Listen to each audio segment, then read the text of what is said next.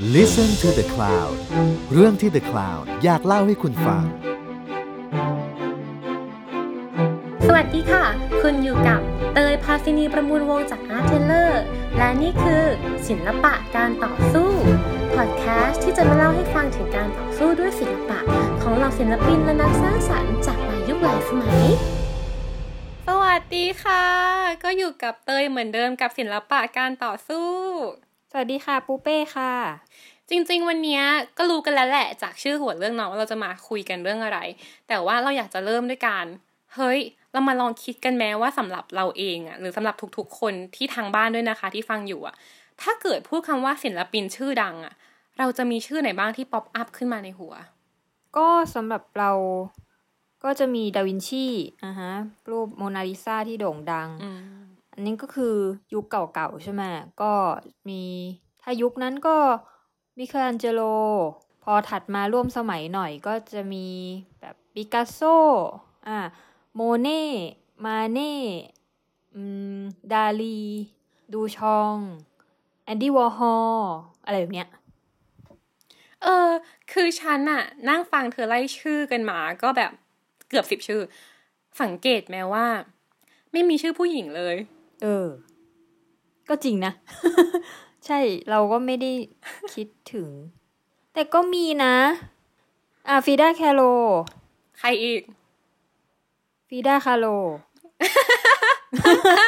เฮ้ย เรานึกถึงได้แต่ฟีดาคาโลจริงอะเดี๋ยวนะหมายถึงว่าไม่ใช่ยุคใหม่ขึ้นมาหน่อยแบบ ยุคเรานึกไม่ออกศูเลนยย์อะเจ็ดศูนย์ขึ้นมาเดี๋นะยวดิยุคเก่ากว่านั้นเฮ้ยอะเป็นไปไม่ได้ จริงดิจริงดินึกไม่ออกเลยอะเอ้ยเออเอ้ยนึกไม่ออกจริง ๆ คือคือแบงค์ไปเลยอะอืมอืมเราจะคิดออกอีกคนหนึ่งคืออาร์ติมิเชียอาร์ติมิเชียอืมใครที่เป็นอะที่เป็นอาร์ติสยุคบาโรกที่ค่อนข้างเก่งมาก ๆ ซึ่งแบบเราคงจะต้องมีตอนของคนนี้แยกออกมา เพราะชีวิตเขาคือโอ้โหแบบพีกอะคนนี้ชีวิตก็พีคพีคเหมือนกันเดี๋ยวเราจะมารีแคปในชีวิตเขาในอนาคต นี่นี่เรากำลังพยายามคิดอยู่ในเนี่ย ชื่อมันไม่มีชื่อใครอื่นนอกจากฟีดาคาโลเลยอะเราไม่รู้จัก เนี่ย นี่คือสิ่งที่เราไม่เคยมานั่งคิดกันเลยเออหมายความว่าเราก็อยู่กับวงการนี้ เราก็แบบดูงงดูงานแล้วก็ทำนู่นทำนี่เราทำกับศิลปะเยอะมากๆ แต่เราเองอะเราไม่เคยมานั่งลงและคิดอย่างจริงจังเลยเรื่องนี้ว่า เฮ้ย ความ diversity ของวงการในยุคแรกๆ ในยุคก่อนหน้ายุคแบบห้าศูนย์หกศูนย์เจ็ดศูนย์ลงมา มันมันต่ำจริง ๆ นะ เฮ้ย เรานึกออกแล้ว Georgia O'Keeffe อะอะอะ แต่นึกนานมากนะ กว่าจะนึกออกขึ้นมาได้หนึ่งคนอะอืม เออแต่ Georgia O'Keeffe ก็จะยุคแบบหลังขึ้นมาหน่อยอะไรประมาณเนี้ยเนาะซึ่งเราจะมาพูดถึง Georgia O'Keeffe ด้วยในตอนนี้ นิดหนึ่ง recap recap ชีวิตเขา เออ ซึ่งเราจะเห็นเลยว่าอย่างตอนที่เราที่เราพูดค้างเอาไว้อะว่าการที่วงการศิลปะในยุคนั้น แล้วคุณ Jo van Gogh เข้าไปเป็น art dealer ได้มันยากมาก ๆ เพราะว่าวงการศิลปะเป็น boys club อือหือ เราใช้คำว่า boys club ซึ่งเธอสังเกตดีแม้แต่เธอไล่ชื่อมา เธอนั่งคิดตั้งนานกว่าจะขึ้นชื่อ Georgia O'Keeffe ขึ้นมาได้อีกคนหนึ่งอะอืมมันมีความเป็น boys club ในตัวมันเองอยู่แล้ว และไม่ใช่ boys club ในแบบในรูปแบบที่ เฮ้ย boys club แบบมีคนดำด้วยหรือว่าคนอืมชาติอื่นเยอะมาก ๆ ขนาดนั้น แต่ว่าเมเจอร์ของแบบใน boys club เนี้ยก็ยังเป็นชายไว้ white male ผิวขาว อยู่ดีอะไรอย่างเงี้ยอืมซึ่งเราจะเห็นเลยว่ามันมันไม่ใช่เรื่องง่ายที่ผู้หญิงอย่างคุณโจแวนโกะจะเข้ามาในวงการศิลปะได้และทำได้ขนาดนั้น แต่ตอนนี้เราจะมาพูดเรื่องนี้แหละ คือเรื่องที่ว่า อ้าว แล้วในตอนนั้นน่ะ ที่อย่างที่แบบเรารู้สึกกันเลยว่า มันเป็นบอยส์คลับ มันมีแต่ผู้ชาย แล้วทำไมในยุคนี้อะ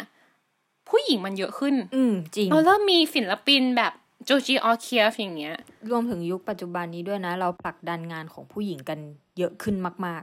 เยอะขึ้นมากเพราะมันน่าสนใจตรงนี้แหละ คือเรายิ่งมันเกิดเพศที่หลากหลายขึ้นในวงการอะเราไม่ได้พูดถึงแค่แบบผู้ชายผู้หญิงในฐานะที่เป็นไบนารีคือเป็นแค่สองเพศตรงข้ามกันนะ แต่ว่าความหลากหลายทางด้านเชื้อชาติด้วย ทางด้านเพศ ทางด้านพื้นเพอะไรอย่างเงี้ยมันทำให้เรามีศิลปะที่พูดถึงเรื่องราวหลากหลายมากขึ้นอะๆอืม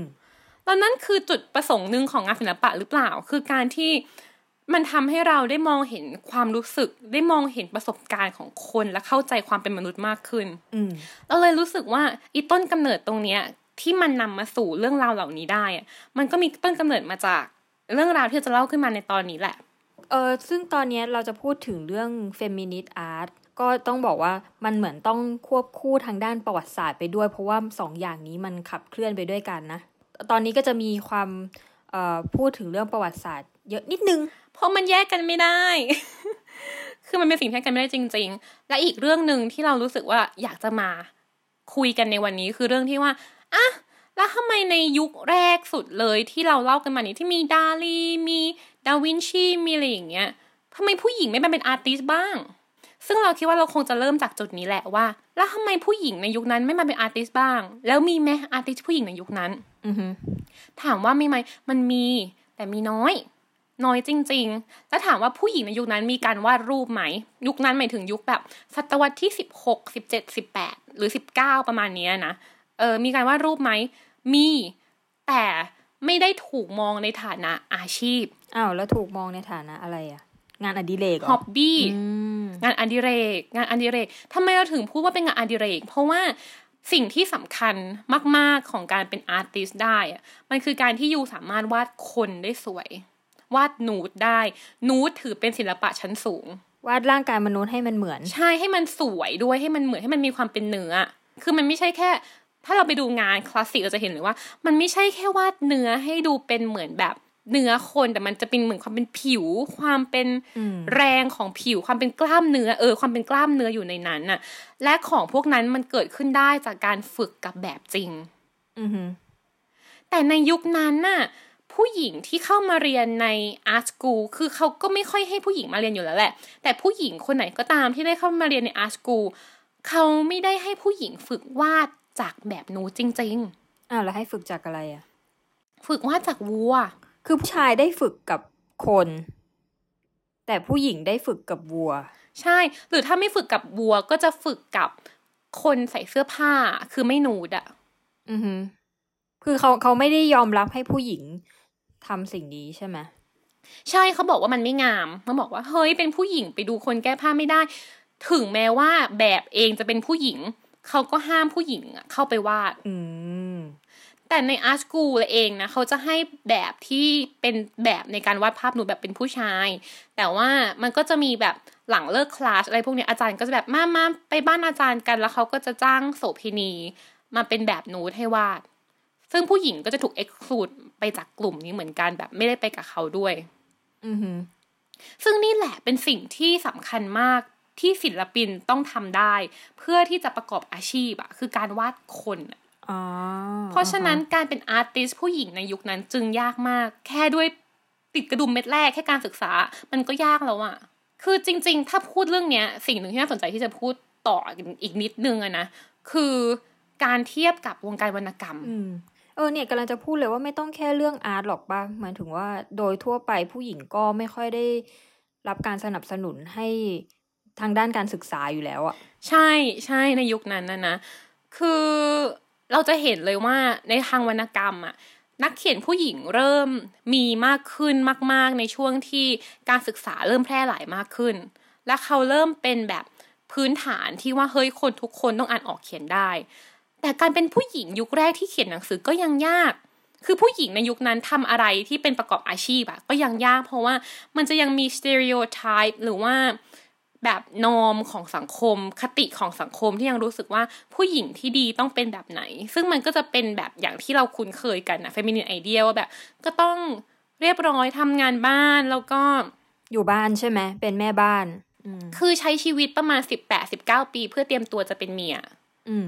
และใช้ชีวิตอีกที่เหลือเป็นเมียและเป็นแม่อือฮึมันคือชีวิตในรูปแบบนั้นน่ะ เพราะฉะนั้นการที่ยูอยากจะเขียนหนังสือ หรือยูอยากจะ เป็นอาร์ติสอยากจะวาดรูป มันเป็นเรื่องที่แปลกและยากมากในยุคนั้น ที่คนไม่ได้มองว่าผู้หญิงทำแบบนี้ เป็นเรื่องปกติอือฮึมันถึงกับว่ามีหนังสือแบบผู้หญิงผู้หญิงเขียนเขียนให้กันแบบนิตยสารอะไรอย่างเงี้ย เขียนด้วยซ้ำว่า เฮ้ยเป็นผู้หญิงอะในยุคนั้นนะนะในยุคประมาณศตวรรษที่สิบแปดอะไรอย่างเงี้ยบอกว่าเป็นผู้หญิงอะยูไม่จำเป็นจะต้อง รู้เยอะก็ได้ไม่จำเป็นจะต้องวาดรูปเก่งมากก็ได้ไม่จำเป็นจะต้องเขียนเก่งมากก็ได้ เพราะว่าสิ่งสำคัญของการเป็นผู้หญิงคือการทำงานบ้าน และการที่ยูมาวาดรูปเก่งยูมาเขียนหนังสือเก่ง มันทำให้ยูอะละเลยงานสำคัญของยูไปที่เป็นแบบหน้าที่หลักของเพศยูคือการดูแลบ้าน อือฮึคือมันเป็นแบบ ความคิดแนวคิดหลักของยุทธนานด้วยซ้ำเพราะฉะนั้นเห็นไหมมันคือทั้งการศึกษาเองด้วยและสังคมเองด้วย ที่เขาไม่ได้สนับสนุนศิลปินผู้หญิง ให้มีขึ้นได้อย่างปกติอะแล้วมันเริ่มมาเปลี่ยนแปลงอะไรยังไงบ้าง จริง ๆ มันก็ยังเป็นอย่างนั้นอยู่จนถึงศตวรรษที่แบบสิบเก้าอะไรอย่างนี้เลยนะคือแม้แต่ในช่วง impressionist ที่เราพูดกันมาหลาย ๆ ตอนเนี่ย มันก็ยังเป็นประมาณอย่างนั้นอยู่นะ คือ อย่างที่เธอพูด Monet Manet Gauguin Edgar Degas ยังเป็นชื่อผู้ชายอยู่ซะเป็นส่วนใหญ่เลย หรือจะมีชื่อผู้หญิงในช่วงที่เป็น impressionist อะก็จะเป็นชื่อ artist ผู้หญิงคนนั้นที่เขาได้รับการ recognize ทีหลัง คือเขาตอนตอนที่เขายังมีชีวิตอยู่อะ เขาไม่ได้รับการ recognize ว่าเขาเป็น artist ที่แบบเก่ง แต่เขาถูกมองว่าเขาเป็น artist ที่เป็นผู้ช่วยของโมเน่อุ้ยเจ็บเหมือนกันนะเนี่ย อืม ใช่ คืองานของเขาดีมากๆเลยนะ เราเลยรู้สึกว่ามันยากเหมือนกัน ที่ผู้หญิงจะตะเกียกตะกายขึ้นมาได้อะผู้หญิงคนนั้นชื่อชื่อเบิร์ธมาเซ่ไปหาดูได้เบิร์ธมาเซ่เก่ง เรารู้สึกว่ามันเหมือนไม่กล้าที่จะคิดด้วยซ้ำอะว่าตัวเองอยากมีอาชีพเป็นอาร์ติสอะเพราะว่ามันดูแบบใช่แทบจะเป็นไปไม่ได้เลยอะมันยากมากมันยากมาก คือ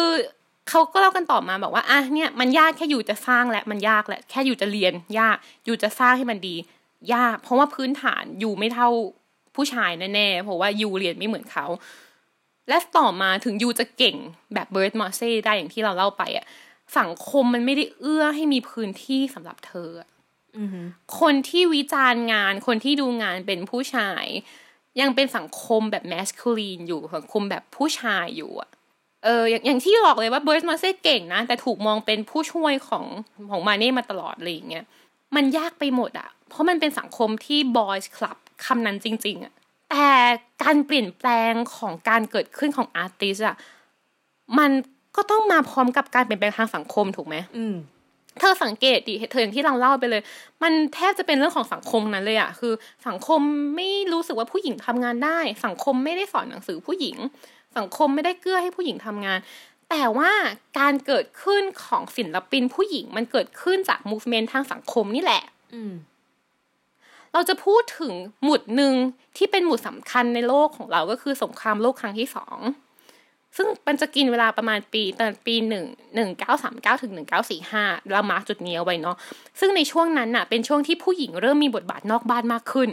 เหมือนผู้ชายไปรบใช่ไหมผู้หญิงก็ต้องออกมาทำงาน ต้องออกมาแบบ เป็นโทรเลขออกมาช่วยงานนู้นงานนี้ ผู้หญิงเริ่มมีบทบาทนอกบ้านมาก ๆ มาทำงานมากขึ้นอะไรอย่างเงี้ยต่อมาก็เริ่มมีการศึกษาที่แบบบรอดมากขึ้น ผู้หญิงเริ่มเข้าไปเรียนได้อย่างเด็กผู้ชายมากขึ้น สังเกตไหมอย่างที่เราพูดไปคราวที่แล้วมันมีสามอย่างหนึ่งการศึกษา การศึกษาครั้งเนี้ยตอนเนี้ยผู้หญิงได้เท่าผู้ชายแล้วเรียนเหมือนกันแหละสอง stereotype ของสังคม ความจำภาพจำของสังคม ตอนแรกคือแบบเฮ้ยไม่ได้เราจะต้องแบบอยู่บ้านทำงาน แต่ตอนนี้มันถึงจุดที่ว่าเราออกมาทำงานข้างนอกบ้านได้แล้วว่ะ เรามีอาชีพได้แล้วอะแต่คำว่าอาชีพมันก็ยังไม่ใช่แบบทำอะไรก็ได้ขนาดนั้น มันก็จะมีอาชีพแบบเอ้ยผู้หญิงเป็นเลขานะ ผู้หญิงต้องเป็นอย่างนี้ แล้วมันถึงกับว่าแบบ เอ้ยเป็นเลขานะ แล้วมีโฆษณาในหนังสือพิมพ์บอกว่า เป็นเลขานะมาสิคุณอาจจะได้ผัวที่นี่ก็ได้ คือมันก็ยังมีสเตอริโอไทป์พวกนี้อยู่ว่าผู้หญิงสุดท้ายแล้วแบบmajor ของชีวิตก็คือต้องแต่งงานหาผัวอะไรอย่างเงี้ยแต่งงานมีลูกมีสามีอะไรอย่างเงี้ยเพราะฉะนั้นสิ่งที่สามที่ยังปิดกั้นอยู่อะ มันคือเรื่องของ stereotype ของสังคมที่ยังมองว่าผู้หญิงต้องเป็นแบบนั้นแบบนี้อือฮึเพราะฉะนั้นตอนนี้เองที่ผู้หญิงมีสองอย่างก็คือทั้งความรู้และทั้งความอยากมีอาชีพของตัวเองอะแบบที่สามมันเลยตามมาคือการเรียกร้องว่า เราขอมีชีวิตของตัวเองที่มีชีวิตจิตใจมีเลือดเนื้อ โดยที่ไม่เป็นไปตาม stereotype ที่สังคมมองได้ไหม อืมโอ้ซึ่งอันเนี้ยเปลี่ยนยากมากเลยนะ การ stereotype ของสังคมอะใช่เปลี่ยนยากมากและ เราจะมาคุยกันต่อนี่แหละว่ามันใช้เวลานานมากๆแค่ไหน ต้องสู้เพื่อการเปลี่ยนแปลงนี้จริง ๆอะมันถึงจะแบบค่อยๆเปลี่ยนแปลงได้ อืม ต่อ ใช่ เราเลยเนี่ย เราเลยพูดเลยว่า การเกิดขึ้นของศิลปินผู้หญิงในยุคนั้น หรือที่เรียกร้องจนกลายเป็นศิลปินผู้หญิงมากขึ้นในยุคนี้ ที่มันมีความ diversity ทางเพศมากขึ้น มันมาควบคู่กับ movement ทางสังคมเช่นกัน เพราะในตอนนั้นเองศิลปินผู้หญิงก็เริ่มรู้สึกเหมือนกันว่า เฮ้ยทำไมฉันเรียนมาเท่ากันผู้ชายฉันก็พยายามทำงานเหมือนกันแต่พื้นที่ทางสังคมของฉันมันน้อยกว่าวะ พื้นที่ในวงการของฉันมันน้อยกว่าผู้ชายวะ อือฮึ ซึ่งมันเป็นอย่างนั้นจริง ๆ หมายถึงว่า ถ้าเราลองไปดูใน The Met ถึงแม้ปัจจุบันเองก็ตามนะ และแบบก็มีคนที่ raise ประเด็นนี้คืออาร์ติสชื่อว่า The Gorillaz Girl ที่ทำตอนประมาณปี 90 เขาก็ raise ประเด็นนี้ขึ้นมา เขาก็พูดว่า เออศิลปินผู้หญิงที่อยู่ใน The Met ที่เป็น contemporary art อะมีแค่น้อยกว่า 4% แต่ว่าผู้หญิงที่เป็นแบบนูดอะมีถึง 76%แล้วเขาก็พูดว่าผู้หญิงต้องแก้ผ้าเท่านั้นหรอถึงจะเข้า The Met ได้ Guerrilla Girls นี่คือเป็นกลุ่มถูกไหม ไม่ใช่แค่คนเดียว ไม่ใช่เป็นกลุ่ม artist ผู้หญิงที่เขาจะใส่หน้ากากกอริลลาเพราะเขาบอกว่า ฉันไม่ได้ฉันคนเห็นฉันน่ะ คนต้องเห็น statement ของฉัน ไม่ใช่เห็นตัวฉัน แล้วเขาพูดเรื่องนี้แหละเขาพูดเรื่องการเรียกร้องสิทธิ ว่าต้องการเรียกร้องพื้นที่ของผู้หญิง ไม่ใช่แค่ในวงการศิลปะ แต่ว่าในหลาย ๆ วงการในหลาย ๆ ที่ในสังคมด้วยอะไรเงี้ยแต่ว่าเมเจอร์ก็คือเรื่องทางศิลปะนี่แหละเขาพูดอันนี้ขึ้นมา เพราะว่าเขาต้องการจะพูดว่าในโมมาในเดอะเมดใน Google Ham หรือว่าในแบบวิทนีซึ่งเป็นสถาบันหลักทางศิลปะในอเมริกา มันก็ยังเป็นพื้นที่ของผู้ชายส่วนใหญ่อยู่ด้วยซ้ำอืม คืองานที่เขาได้เข้าไปโชว์ในนั้นนะก็เป็นงานของศิลปินชายผิวขาวซะส่วนใหญ่ ใช่ซะส่วนใหญ่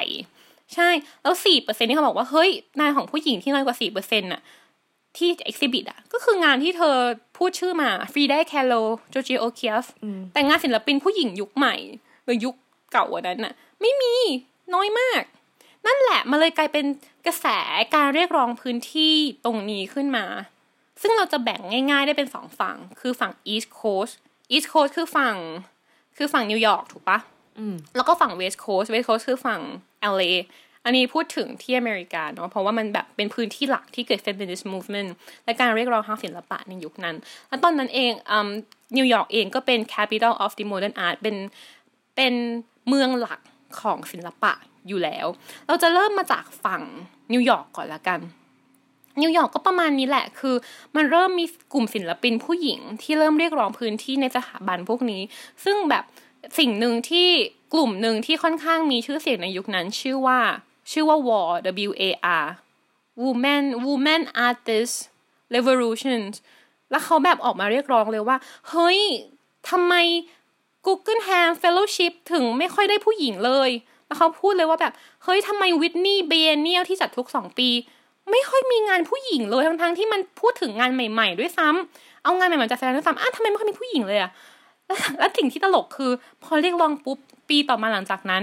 ก็มีงานผู้หญิงจากแสดงเยอะขึ้นแบบเท่าหนึ่งจากเดิมมันเหมือนเนี่ยมันต้องมันต้องมีการพูดถึงจริง ๆ นะ มันถึงจะแบบว่า เออ ค่อยๆขับเคลื่อนกันไปได้อะอะต่อเออซึ่งจริง ๆ ประเด็นเนี้ย เราจะมาร์กเอาไว้นิดนึงนะแล้วเราจะมาชวนคุยตอนหลังว่าเฮ้ยเราเรียกร้องกันอย่างเงี้ย แล้วอย่างงี้มันจะมีแม้ว่าแบบเฮ้ยเดี๋ยวผู้หญิงมันเรียกร้องว่า ขอโควต้าผู้หญิงไว้สักหน่อยละกัน อ่าอ่าความเท่าเทียมทางเพศอะไรอย่างเงี้ย แล้วแบบ ก็เท่าเทียมนะแต่ต้องเท่าเทียมมียังไง เดี๋ยวเออมีใช่ไหมอืมจุดไว้ก่อน เดี๋ยวเราจะมา discuss กันตอนหลัง ส่วนฝั่ง LA ฝั่ง LA สนุกมาก ฝั่ง LA เขามีกลุ่มกลุ่มหนึ่งขึ้นมา เป็นกลุ่มที่เป็น artist ผู้หญิงสองคน คนหนึ่งชื่อ Judy Chicago คนหนึ่งชื่อ Miriam Schapiro ซึ่งคนนี้เป็นคนที่เก่งมากๆ Judy Chicago คือดังอยู่แล้วอะไรอย่างเงี้ยแล้วเขาก็จัดเวิร์กช็อปแต่เวิร์กช็อปของเขาเป็นเวิร์กช็อปที่บอกว่าฉันมาสอนศิลปะ แต่เขาไม่สอนศิลปะแบบ เฮ้ยวาดรูปวาดรูป ถักถักอะเขาสอนศิลปะโดยการทุกคนมานั่งเป็นวงกลม แล้วคุยกันเรื่องชีวิต อืมมานั่งคุยกันว่าแบบ ความ suffering ความเจ็บปวดในวัยเด็กของเธอคืออะไร อะไรที่เธอเจอมาแล้วเธอรู้สึกไม่โอเค แล้วกลายเป็นว่าเฮ้ยแกเรื่องนั้นฉันก็เจอ เรื่องนี้ฉันก็เจอกลายเป็นว่าชีวิตของผู้หญิงอะ่ะ บางทีมันจะมีจุดร่วมบางอย่างที่มันที่มันเจ็บปวดในเรื่องเดียวกัน ที่มันรู้สึกแย่ในเรื่องเดียวกัน ที่มันรู้สึกเอ๊ะในเรื่องเดียวกันแต่เราไม่เคยคุยกันมาก่อนอะแล้วมันเป็นประเด็นที่ไม่เคยถูกเล่าในทางศิลปะเลยอืมและอย่างที่บอกในตอนนั้นน่ะ แม้แต่ที่นิวยอร์กเองอะ จำได้แม้ที่บอกว่าเฮ้ยแม้แต่นิวยอร์กที่เป็นแบบพื้นที่หลักของศิลปะ ยังไม่ค่อยมี artist ผู้หญิงแบบจัดแสดงงานเลย แต่ตอนนั้นทางฝั่ง LA อะกลุ่มกลุ่มเนี้ยเขาจัด exhibition เองขึ้นมางานหนึ่งชื่อเขาตั้งชื่อว่า Woman House ซึ่ง Woman House ตอนนั้นก็คือใช้เงินส่วนตัวแหละ แล้วใช้เงินของสถาบันนั้น แล้วก็ช่วยกันทำเองผู้หญิงทุกคนมาช่วยกันแบบทำงานมาแปดชั่วโมง มาช่วยกันปรับปรุงบ้านเก่าหลังนึงให้เป็นพื้นที่จัดแสดงงาน และในบ้านหลังเนี้ยแต่ละห้องอะไรอย่างเงี้ยเขาจะจัดแสดงงานที่เกิดจากเวิร์กช็อปครั้งนี้ แล้วก็งานของอาจารย์เองคืองานของจูดี้ชิคาโกแล้วก็งานของมิเรียมชาปิโรซึ่งงานที่เราอยากจะ mark เอาไว้อะที่น่าสนใจมากๆในในการแบบจัด exhibition ครั้งนี้งานหนึ่งชื่อว่า Doll House เออ ต้อง mark ไว้ก่อนนิดนึงว่าตอนนี้จดกันนิดนึงว่าจำได้ไหมที่เราบอกว่า เฮ้ย มันเริ่มมาจากเวิร์กช็อปนี้มันเริ่มมาจากการที่ทุกคนมาคุยกันเรื่องชีวิต เพราะฉะนั้นงานที่ออกมามันจะเป็นเรื่องชีวิต แต่มันจะเป็นชีวิตของผู้หญิง เพราะว่าทุกคนที่มาเวิร์กช็อปครั้งเนี้ย มันจะเป็นแบบ women artist organization อะมันจะเป็นผู้หญิงอะและสิ่งที่น่าสนใจคือก่อนหน้านั้นน่ะเรื่องราวชีวิตของผู้หญิง ไม่เคยถูกเล่าออกมาผ่านทางศิลปะอย่างหมดเปลือกขนาดนี้มาก่อน อืม น่าสนใจ และนี่คือครั้งแรกที่ผู้หญิงเอาเรื่องของตัวเองอะออกมาเล่าผ่านงานศิลปะจริงๆอะอื มันเลยชื่อ Woman House ไง เพราะมันคือบ้านของผู้หญิงที่จะมาเล่าเรื่องของผู้หญิง งานหนึ่งที่น่าสนใจมากเป็นงานของจูดี้ชิคาโกคืองานที่เขาทำห้องน้ำแล้วเขาทำเป็นแบบรูปรังไข่ แล้วก็เป็นแบบของใช้ผู้หญิง ในห้องน้ำอะไรอย่างเงี้ย แล้วก็เป็นเลือดเลือดอะไรอย่างเงี้ย เพื่อที่เขาจะพูดว่าผู้หญิงอะประจำเดือนเป็นเรื่องปกติของผู้หญิงปะ แต่ทำไมมันถึงกลายเป็นเรื่องที่ ถูกเก็บซ่อนไว้แบบดีลกับมันได้ แค่ในพื้นที่ลับเล็กๆ อย่างห้องน้ำเท่านั้นทั้งที่ มันควรจะเป็นเรื่องปกติที่เรามาให้ความรู้ หรือเรามาคุยกันได้หรือเปล่าเรื่องเพศ เรื่องเมนเรื่องอะไรอย่างเงี้ยอีกงานหนึ่งที่น่าสนใจคืองานของมิเรียมชาปิโรชื่อ Doll House Doll House คืองานที่เขาจะเอาบ้านตุ๊กตามา แล้วเขาก็จะใส่ของที่เรารู้สึกว่า เฮ้ย มันคือของ girly girly อะมันคือของแบบผู้หญิงผู้หญิงแบบ ผ้าปูโต๊ะลูกไม้ ตุ๊กตาหมีของสีชมพูอะไรเงี้ยเข้าไปในบ้าน stereotype ว่าผู้หญิงต้องชอบอะไร เด็กผู้หญิงต้องชอบอะไร เด็กผู้หญิงควรจะมีอะไรอะไรแบบนั้นใช่ไหมใช่ และสิ่งที่น่าสนใจคือพอเรามาดูงาน Doll House ของ Miriam c h a b e r o จะพบว่า เฮ้ยจริง ๆ ผู้หญิงไม่ได้เป็นแบบนี้อะทั้งหมดอะ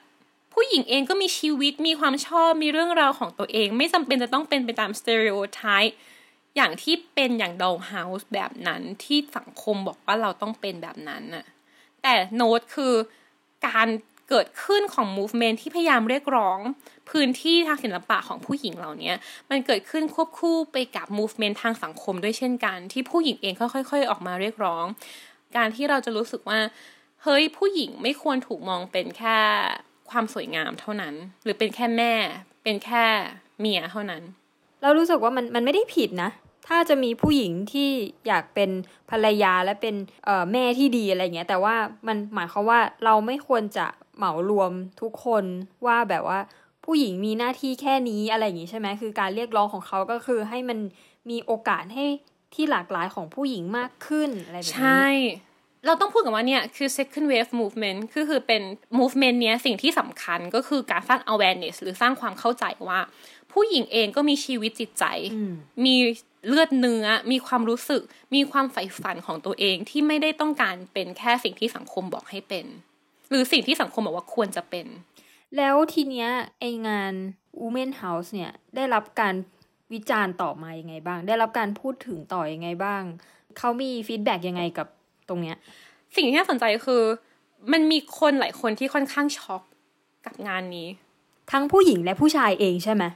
ทั้งผู้หญิงและผู้ชายเองอืมเพราะว่าเรื่องราวของผู้หญิงไม่เคยถูกเอามาเล่าอย่างหมดเปลือกขนาดนี้มาก่อนน่ะช็อกในแง่แบบว่าเฮ้ยดีจังเลย ฉันไม่เคยรู้เรื่องนี้มาก่อนหรือช็อกในแง่ว่าต่อต้านทำไมพวกแกออกมาพูดแบบนี้ มันมีทั้งสองกระแส ทั้งกระแสที่แบบโอ้โหนี่คือชีวิตฉันเลยหรือว่าผู้ชายเองก็บอกว่าโอ้โหนี่คือจุดที่เราไม่เคยเห็นมาก่อนเลยอะนี่คือคอนเทนต์ที่เราไม่เคยเห็นแล้วมันออกมาเป็นงานได้ดีมากๆ อีกอย่างที่น่าสนใจคือ Woman House หรืองานของแก๊งเนี้ยเขาจะใช้เทคนิคแบบผู้หญิง อย่างเช่นการถัก knitting หรือการถักโครเชต์มาเล่นกับงานศิลปะด้วย แล้วเขาก็รู้สึกว่าโอ้โหนี่มันใหม่มากนี่มันน่าสนใจมากมันก็มี หรือคนที่รู้สึกว่า อะไรอะอะไรแบบไม่รู้เรื่องอะมันก็มีมันไม่ใช่ว่ามาถึงแล้วมันจะแบบตู้ม movement นี้แล้วแบบโอ้โหดีเลย มันมีแน่นอนคนที่แบบ ไม่เข้าใจว่าเธอจะมาพูดเรื่องนี้ทำไมหรือหรือเท่าที่เราเคยอ่านมามันมีคนพูดว่าแบบ ไม่เข้าใจว่าจะมาเรียกร้องอะไรนักหนาประมาณเนี้ย ว่า ไม่เข้าใจว่าทำไมจะต้องแบบไม่พอใจ อืม ซึ่งพอเรามองจากวันนี้เราก็จะรู้สึกว่าแบบ เอ้ย มันก็ ทุกวันนี้ก็ยังมีนะ การที่พูดถึงว่าแบบเออ จะออกมาเรียกร้องอะไรนักหนาอะไรอย่างเงี้ยก็ก็มีอยู่ แต่เราว่ามันดีที่มันมี การออกมาเรียกร้องแบบเนี้ยอืมมันขับเคลื่อนไปข้างหน้าได้อะสิ่งที่เราเรียกร้องอะต่อให้มันอาจจะยังยังไม่ได้ประสบผลสำเร็จในทันทีวันนี้แต่มันก็ค่อยๆมีไปเรื่อยๆอะใช่ เราจะบอกว่าการเกิดขึ้นของ feminist movement ครั้งเนี้ยที่เราจะเรียกว่า feminist movement นะนะ มันเกิดขึ้นช่วงจริง ๆอะ มันเกิดขึ้นประมาณช่วงปลายปี 60 ถึงต้นปี 70 แล้วยังคงมีการเรียกร้องแบบเนี้ยต่อมาเรื่อยๆจนถึงปี 80 90 ด้วยซ้ำคือประมาณ 10 20 ปีอะ Gorillaz Girl นี่คือปี 90น่ะยังคงพูดเรื่องนี้กันอยู่เลยอะอืมว่าผู้หญิงควรมีพื้นที่ทางศิลปะที่มากกว่านี้อะอืมและนั่นแหละมันเลยเป็นการเรียกร้องที่ค่อนข้างนาน เพราะว่ามันก็จะมีคนมากมายที่ที่รู้สึกว่าเฮ้ยเรียกร้องอะไรอะไรประมาณอย่างนี้แต่อย่างที่เธอบอกว่าการเรียกร้องมันดี เพราะมันทำให้เกิดหนทางใหม่ ๆ มากขึ้น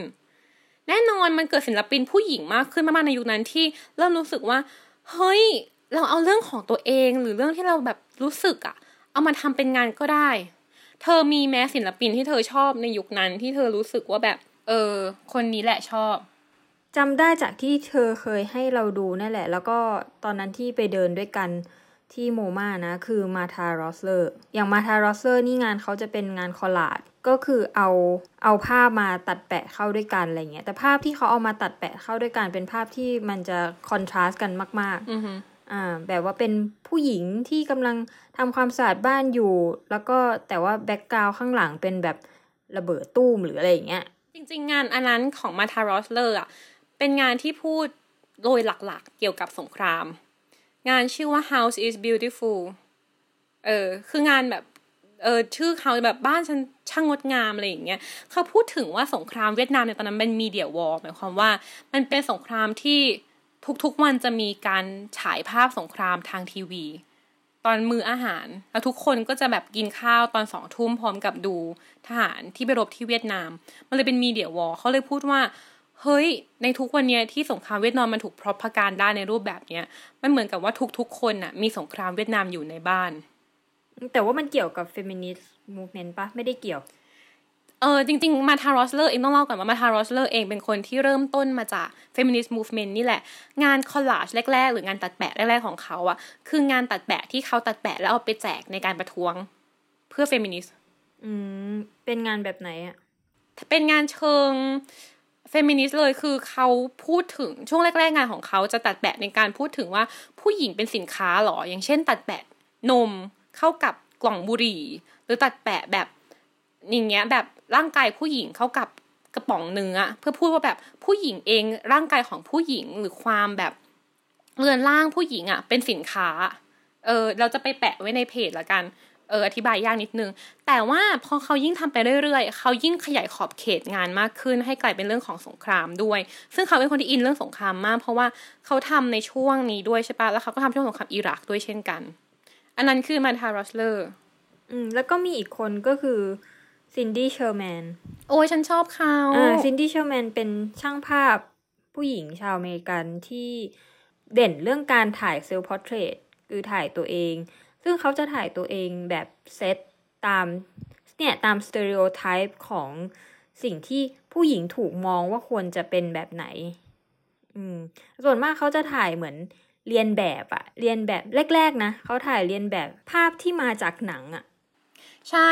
เรื่องซึ่งภาพที่มาจากหนังของเขาอะน่าสนใจมากเพราะเขา character ตัวเองตามในหนังถูกไหมแล้วเขาพูดขึ้นมาเขาเคยพูดให้สัมภาษณ์เขาบอกว่าเฮ้ยสังเกตไหมว่าผู้หญิงในหนังอะ ไม่พ้นกันเท่าไหร่หรอก ถ้ายูไม่เป็นแบบสาวอินโนเซนต์you ก็จะต้องเป็น femme fatale femme fatale คือแบบสาวร้าย สาวเซ็กซี่ สาวร้ายอะไรอย่างเงี้ยหรือ you จะเป็นแบบสาวบ้านนาผู้ innocent อย่างอันแรกหรือ you จะเป็นแบบสาวสวย แต่สุดท้ายเขาบอกว่าแต่สุดท้ายสิ่งที่สำคัญมากคือ you ต้อง attractive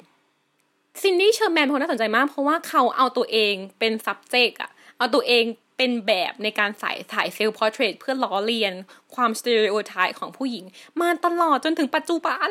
ใช่ คือเราชอบมากที่แบบว่า ทุกวันนี้เขาก็ยังทำอย่างนั้นอยู่ด้วยเอ่อแก่นของเขาที่มันแข็งแรงขนาดเนี้ยที่พูดถึงเรื่องแบบ stereotype ของผู้หญิงอะอืมจนทุกวันเนี้ยถ้าไปดูใน IG เขาลอง search นะคะซินดี้เชอร์แมนเขาก็ยัง ใช้อินสตาแกรมเป็นแพลตฟอร์มในการทำสิ่งเนี้ยคือเขาอะถ่ายรูปตัวเองที่แบบใช้ฟิลเตอร์อืมเยอะมากๆจนหน้าเบี้ยวหน้าบิดอะไรเงี้ย เหมือนแบบ เออ เราชอบมากที่เขายังทำอยู่จนถึงทุกวันเนี้ยใช่คืองานเขาน่าสนใจมากเขาคือเขาพูดถึงเรื่องนี้มาตลอดเวลา และสุดท้ายเราจะพบว่าตั้งแต่เขาทำในวันแรก ๆ ตั้งแต่ปี 70 จนถึงปัจจุบันน่ะ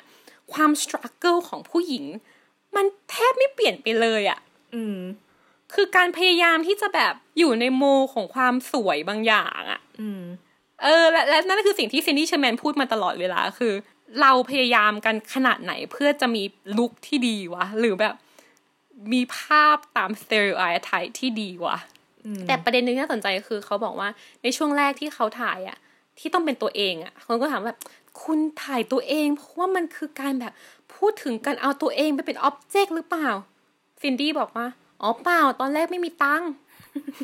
นั่นแหละ แต่ว่าสุดท้ายมันก็มายาว แล้วมันก็กลายเป็นเรื่องนั้นคือสุดท้ายคือ ตัวเองผู้หญิงเองเป็น object หรือเปล่า มันถูกตีความแบบนั้นไปก็ได้อะไรอย่างเงี้ยมีอีกมีอีกเยอะแยะเลยตอนนั้นจริง ๆ ยุคนี้มีอีกเยอะเลยเนาะอย่างเช่นแบบที่เราชอบนะหลุยส์ บูร์ชัวส์เราชอบหลุยส์ บูร์ชัวส์เดี๋ยวเราเอางานไปแปะอีกแล้วคืองานเขาจะเป็นเรื่องเกี่ยวกับแบบแมงมุมเกี่ยวกับความทรงจำในวัยเด็กที่เขาเอามา transform เป็นงาน artแล้วมันจะเป็นเหมือนความฝันน่ะ คือเขาทำงาน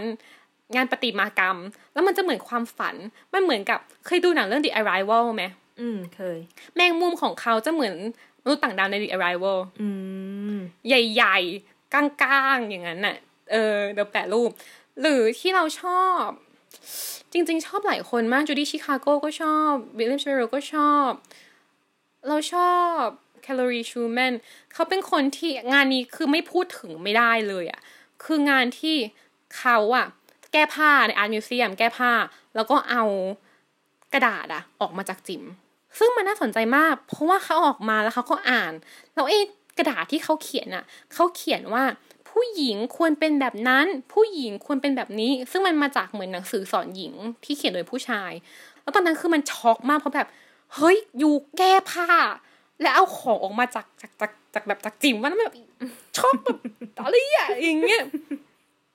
แต่ว่าสิ่งที่เขาจะพูดมันแข็งแรงมากจนถึงทุกวันนี้ ถ้าเกิดเราพูดถึง feminist movement เรายังต้องพูดถึงเขาเสมอถึงงานนี้เสมอ เพราะมันพูดว่า เฮ้ยสิ่งที่ผู้หญิงควรจะเป็นน่ะ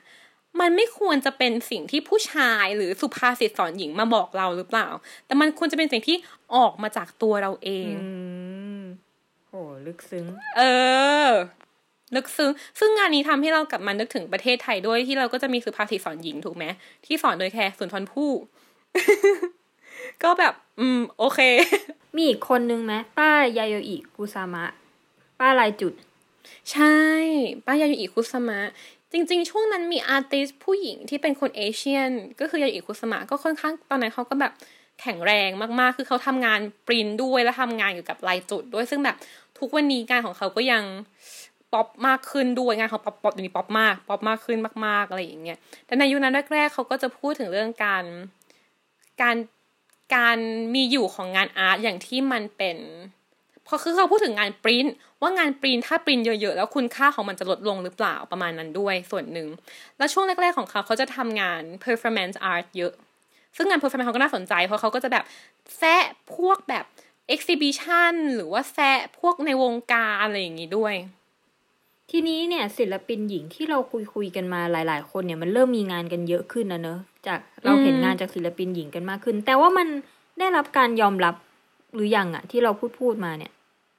มันเริ่มได้รับการยอมรับมากขึ้นเรื่อยๆ พูดอย่างนี้ดีกว่า มันเริ่มมาเรื่อยๆ คือด้วยความที่ในตอนแรกสุดที่มันมี Women House หรือการเรียกร้องมันอาจจะไม่ได้แบบ มีความเข้าใจหรือว่ามีความรับได้ขนาดนั้น แต่ว่า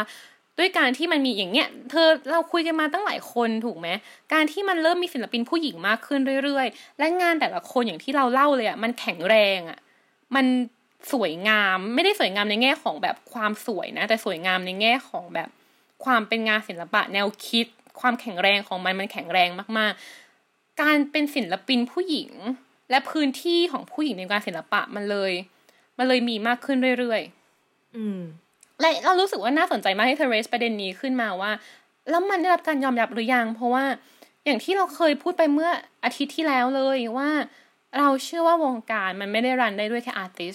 มันต้องรันได้ด้วยหลาย ๆ ปัจจัยสำหรับสำหรับเรามันก็คือ artist ผู้เล่าเรื่อง แล้วมันก็คือผู้ซื้อ ซึ่งตอนนี้เรามี artist แล้วใช่ไหมในมุมของผู้เล่าเรื่องอะ่ะมันเริ่มมี art critic ที่เป็นนักวิจารณ์งานศิลปะ แล้วก็ art historian เนี่ย เริ่มศึกษางานของศิลปินผู้หญิงมากขึ้น ในตอนนั้นเรายังไม่ค่อยรู้จักหรอกคนอย่างแบบอาร์เตมิเซีย คนอย่างแบร์ต โมรีโซอย่างเงี้ย แต่เราเริ่มมารู้จักเขาเพราะว่าคนแบบนี้แหละ คนที่เป็นอาร์ติสต์เรียนในยุคนี้แหละ ที่เขาเริ่มกลับไปแล้วก็สืบค้นว่า เฮ้ยจริง ๆ ในประวัติศาสตร์เรามีศิลปินผู้หญิงใครบ้าง และชีวิตของเขางานของเขาเป็นยังไงบ้าง เพราะว่าก่อนหน้านี้งานของเขาอาจจะไม่ได้รับการยอมรับ หรือว่าไม่ได้รับการพูดถึงเยอะขนาดนั้นน่ะ และนั่นแหละคือการที่ศิลปินผู้หญิงในบทศาสตร์ถูกขุดขึ้นมาพูดถึงมากขึ้น ประกอบกับมันมีอีกบทความหนึ่งออกมา ซึ่งเป็นบทความที่ออกประมาณปีเจ็ดหนึ่งซึ่งเป็นบทความฟรี เดี๋ยวเราจะเอามาแปะให้อ่านฟรี และเป็นบทความที่เปลี่ยนแนวคิดและเปลี่ยนวงการเป็นผู้อย่างสะเทือนวงการในยุคนั้นมากๆ บทความชื่อว่า Why have been no great women artists ทำไมเราถึงไม่มีศิลปินยิ่งใหญ่ที่เป็นผู้หญิงเลยวะ ทความประมาณถ้าไม่ผิดประมาณห้าหน้า เขียนโดยคุณลินดานอตลินเขาถามประเด็นนี้แหละ แล้วเขาก็พูดเรื่องการศึกษาพูดเรื่องนู้นพูดเรื่องนี้แหละ แล้วเขาก็พูดว่าเฮ้ยจริง ๆ อะ ในทุกวันเนี้ยเราควรจะพูดถึงศิลปินผู้หญิงให้มากขึ้นให้มันเท่าเทียมกับศิลปินเพศชายด้วยเราเลยรู้สึกว่าการเกิดขึ้นของ movement ครั้งนี้มัน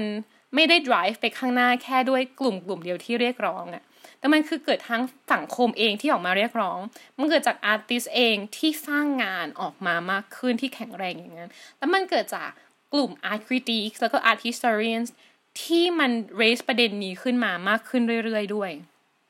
นั่นแหละก็เป็นต้นทางที่ทำให้ทุกวันนี้เรามีศิลปินผู้หญิงมากขึ้น หรือศิลปินเพศอื่น ๆ ศิลปินชนชาติอื่น ๆ ในวงการศิลปะระดับโลกมากขึ้นเรื่อยๆ แล้วมันก็มีผลมาถึงปัจจุบันนี้ ใช่มันก็มาเรื่อยๆจนถึงปัจจุบันนี้ที่วงการศิลปะ มีความ diversity มากขึ้นเรื่อยๆอืม ทีนี้เรามาพูดถึงตอนนี้กันดีกว่า อืม ตอนนี้รู้สึกว่าศิลปินหญิงกับศิลปินชายอะ่ะได้รับการยอมรับเท่าๆกันยังเราใช่ไหมเรารู้สึกว่าได้รับการยอมรับเท่าๆกันแล้ว แต่เนี่ยเราจะนำมาสู่ประเด็นหนึ่งที่เราดอกจันเอาไว้ก็คือ แล้วในโลกศิลปะมันมีแม้ว่าแบบ เฮ้ยถ้าเกิดว่าเรา ถ้าเกิดว่าเราไม่ให้โคต้าผู้หญิงบ้างมันจะพูดได้ว่า จะมีคนพูดได้ว่า เอ้ย เดี๋ยวผู้หญิงเดี๋ยวมาเรียกร้องแล้วก็บอกว่ามันนี่มันไม่ sexual equality เลยทำไมมีแต่ผู้ชายทำไมไม่มีผู้หญิงเลย มันมีแม้ว่าแบบการโคต้าแบบ เฮ้ยเฮ้ยเฮ้ยขอไว้ให้ผู้หญิงได้ปะคือเราสงสัยเรื่องนี้มากว่าแบบ มันมีไหมนะเราไม่แน่ใจเรื่องวงการศิลปะนะ แต่ถ้าวงการ ช่างภาพเนี่ยมี อืมอ่าคือสมมุติว่าเราจะพูดถึงช่างภาพที่น่าแนะนำสิบคนอย่างเงี้ย จะล็อกที่ไว้ให้ผู้หญิงหนึ่งคน อืมเออ เพราะว่าเนี่ยยุคเนี้ยมันต้องมีผู้หญิงสิ เช่นว่าการรับสมาชิกใหม่ของคอลเลกทีฟหรืออะไรเงี้ย ก็คือล็อกที่ว่าแบบเออ ปีเนี้ยต้องมีผู้หญิงนะหนึ่งคน อืม แล้วแบบตัวเธอเองที่เธอเป็นช่างภาพผู้หญิงอย่างเงี้ย เราเรารู้สึกว่าเธอ เธอน่าจะอยู่ในใน environment แบบนั้น ในสถานะแบบนั้นมาเหมือนกัน ฉันอยากรู้ว่า รู้สึกยังไงบ้างสำหรับเราต้องบอกก่อนว่า เราเรารู้สึกว่า วงการภาพถ่ายมันเป็นวงการของผู้ชายเป็นใหญ่อะมาตั้งแต่ไหนแต่ไรแล้วอะก็อืมก็คือ boys club เออ boys club เหมือนกัน แต่ว่าอย่างอย่างงานศิลปะเนี้ย ศิลปะ painting หรืออะไรเงี้ยมันมีมานานก่อนกล้องใช่ไหมก็มันก็จะ boys club ของมันใช่ก็จะนานมาแล้ว ซึ่งตอนนี้กล้องก็คือ boys club ตั้งแต่แรกก็จะเป็น boys club เหมือนกันแล้วมันก็ต้องต้องค่อย ๆ เปลี่ยนอย่างเงี้ย ซึ่งอะตอนนี้มันก็มีทิศทางที่ดีขึ้นนะ เราก็เห็นช่างภาพหญิงอะไรอย่างงี้มากขึ้นคำถามคืออะไรนะอ๋อแล้วเลยขอเมนชั่นอันนี้นิดนึงว่า แต่เรารู้สึกว่าช่างภาพผู้หญิงเดี๋ยวนี้เยอะขึ้นเรื่อย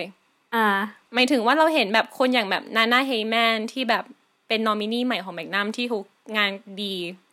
มากหรือคนอย่างแบบรีเบคก้านอริชแวบที่เป็นแม่ไปแล้ว หรือคนอย่างแบบซูซานไมซ์เลสอะไรพวกเนี้ยเออซึ่งเดี๋ยวมาแปะอีก เพราะว่าวันนี้พูดถึงศิลปินเยอะมาก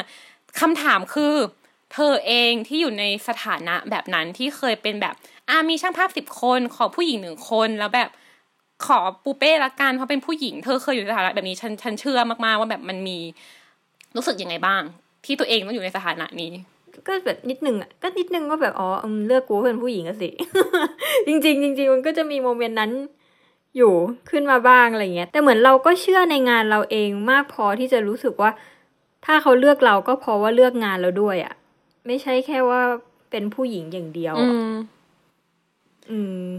สำหรับเธอคำว่าผู้หญิงไม่ใช่พันช์ไลน์ไม่ใช่คำขาย เราไม่อยากให้เป็นอย่างนั้น เรารู้สึกว่ามันเป็นเทรนด์ตอนเนี้ย อืม เป็นเทรนด์ของช่างภาพหญิง แล้วบางทีเราก็ไม่แน่ใจว่า บางทีเรารู้สึกว่ามันไม่ได้มองที่งานขนาดนั้น เทรนด์ช่างภาพหญิงอะคือหนึ่งยูเป็นผู้หญิงสองถ้ายูเป็นผู้หญิงอะยูก็ต้องสวยหน่อย เพื่อให้งาน ขายได้ และคือตัวเองขายได้ด้วย บางทีงานอาจจะไม่ได้สำคัญขนาดนั้นเท่ากับว่า ขายตัวเองที่เป็นคาแรคเตอร์ผู้หญิงถ่ายรูปอะแล้วแล้วเราไม่ชอบสิ่งนั้น แล้วเราไม่ค่อยอยากให้ตัวเองถูกจดจำในแง่นั้นอืมเท่าไหร่ จริง ๆ ประเด็นที่เธอพูดเนี่ยเป็นประเด็นที่ค่อนข้าง มีมาตั้งแต่สมัยนั้นเลยด้วยซ้ำอะไรอย่างเงี้ยนะประเด็นที่ว่าแบบ งานของผู้หญิงถูกขายด้วยความว่าผู้หญิง หรือผู้หญิงสวยอะไรอย่างเงี้ยแทนที่จะเป็นคำว่าแบบงานอะไรอย่างเงี้ยคือถ้าเราเซิร์ชนะ ถ้าลองเซิร์ช Google ดูอะว่าช่างภาพหญิงอะหรือว่าอะฉันพิมพ์ให้เลย ช่างภาพสาวสวย คือมันจะมีคำเนี้ย เวลาที่เรา search ใน Google อะของไทยนะ แต่ว่าถ้าฝรั่งเนี่ย ไม่มีเท่าไหร่ เอออมมันจะไม่มีว่า20 beautiful photographer มันไม่มีลองลองลองลองฟังดูดิเนี่ย20 beautiful women photographers มันมันไม่มีเว้ย มันจะมีว่า20 women photographer ที่ทำงานที่ดีอ่าแต่ถ้าเป็นเซิร์ชที่ไทยอะ คือ10ช่างภาพสาวสวยอืมและข้อมูลในนั้นน่ะ จะเป็นหน้ามาก่อนงานด้วยเสมอ แล้วเราแบบว่าเฮ้ย Oh my god อะไรวะเนี่ยบางทีบางทีก็คิดว่า เอออะไรอะแบบว่า อืม โอเค คนนี้ที่สวยแล้วก็อะมีงานด้วยคืองานมันเป็นเรื่องรองมากกว่าหน้า แล้วเรารู้สึกว่าแบบ อืม การให้ค่ามันแตกต่างกัน อืม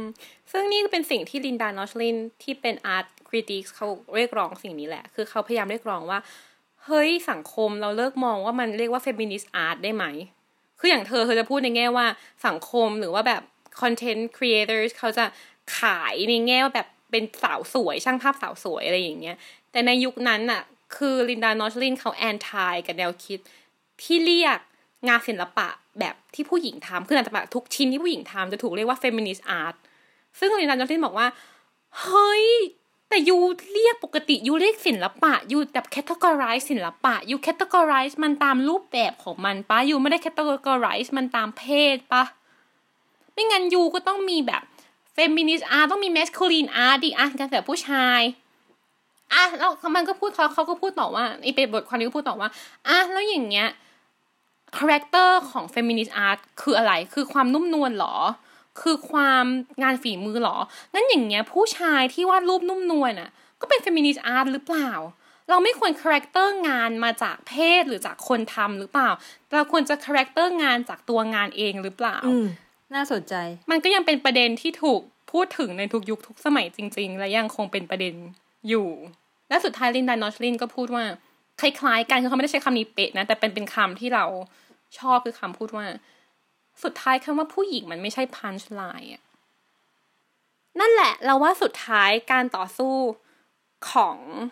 ศิลปินกลุ่มนั้นของการพยายามเรียกร้องพื้นที่ให้ผู้หญิงมากขึ้นในวงการ ของการทำงานที่แบบพูดถึงเรื่องชีวิตผู้หญิง และพูดอย่างแข็งแรง พูดถึงความส t รั g เกิลของการเป็นผู้หญิง และพูดมันออกมาอย่างแข็งแรงมากๆ มันเปิดโอกาสให้เด็กผู้หญิงหลาย ๆ คนน่ะได้เห็นหนทางที่ เราจะเดินตามรอยเท้าแบบนั้นไปได้อะเอาเลยรู้สึกว่าการเกิดขึ้นของ feminist movement ในตอนนั้นนะนะมันไม่ใช่แค่เกิดขึ้นแล้วแล้วจบแค่ในช่วงชีวิตเขาหรือว่ามันจะจบง่าย แต่มันคือการที่ส่งไม้ต่อไปเรื่อยๆอะผ่านการเป็นแรงบันดาลใจอะผ่านการที่แกเป็นเด็กผู้หญิงคนหนึ่งที่เห็นดานของที่เห็นงานของ Georgia O'Keeffe หรือแกไปเซนทันเวิลด์แล้วแกเห็นงานของยาโยอิคุซามะ ถ้าแกอยากเป็นแกจะเป็นมันได้ หรืออย่างฉันอย่างเงี้ย ฉันชอบ Susan Sontag และฉันเห็นว่า เออเขาเป็นแรงบันดาลใจว่า ในจุดหนึ่งในทุกวันนี้เองก็ตามวงการศิลปะ มันไม่ใช่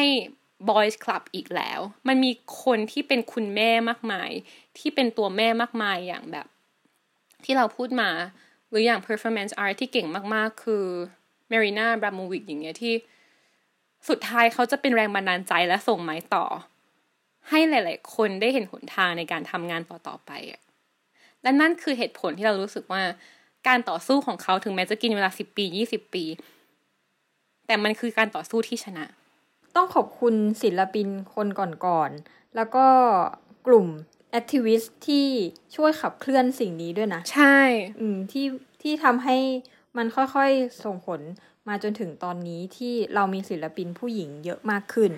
ศิลปะการต่อสู้ตอนนี้ก็จะพูดคำว่าผู้หญิงกันเยอะหน่อย เพราะว่า มันเป็นตอนผู้หญิงพูดถึงผู้หญิง แต่ว่าต่อต่อมาเราก็จะอันนี้มันเหมือนเป็นภาพรวมภาพใหญ่ ๆ ของเราที่เราจะวางไว้ก่อนว่าเฮ้ยยุคนั้นไม่มีอะไรบ้าง และศิลปินผู้หญิง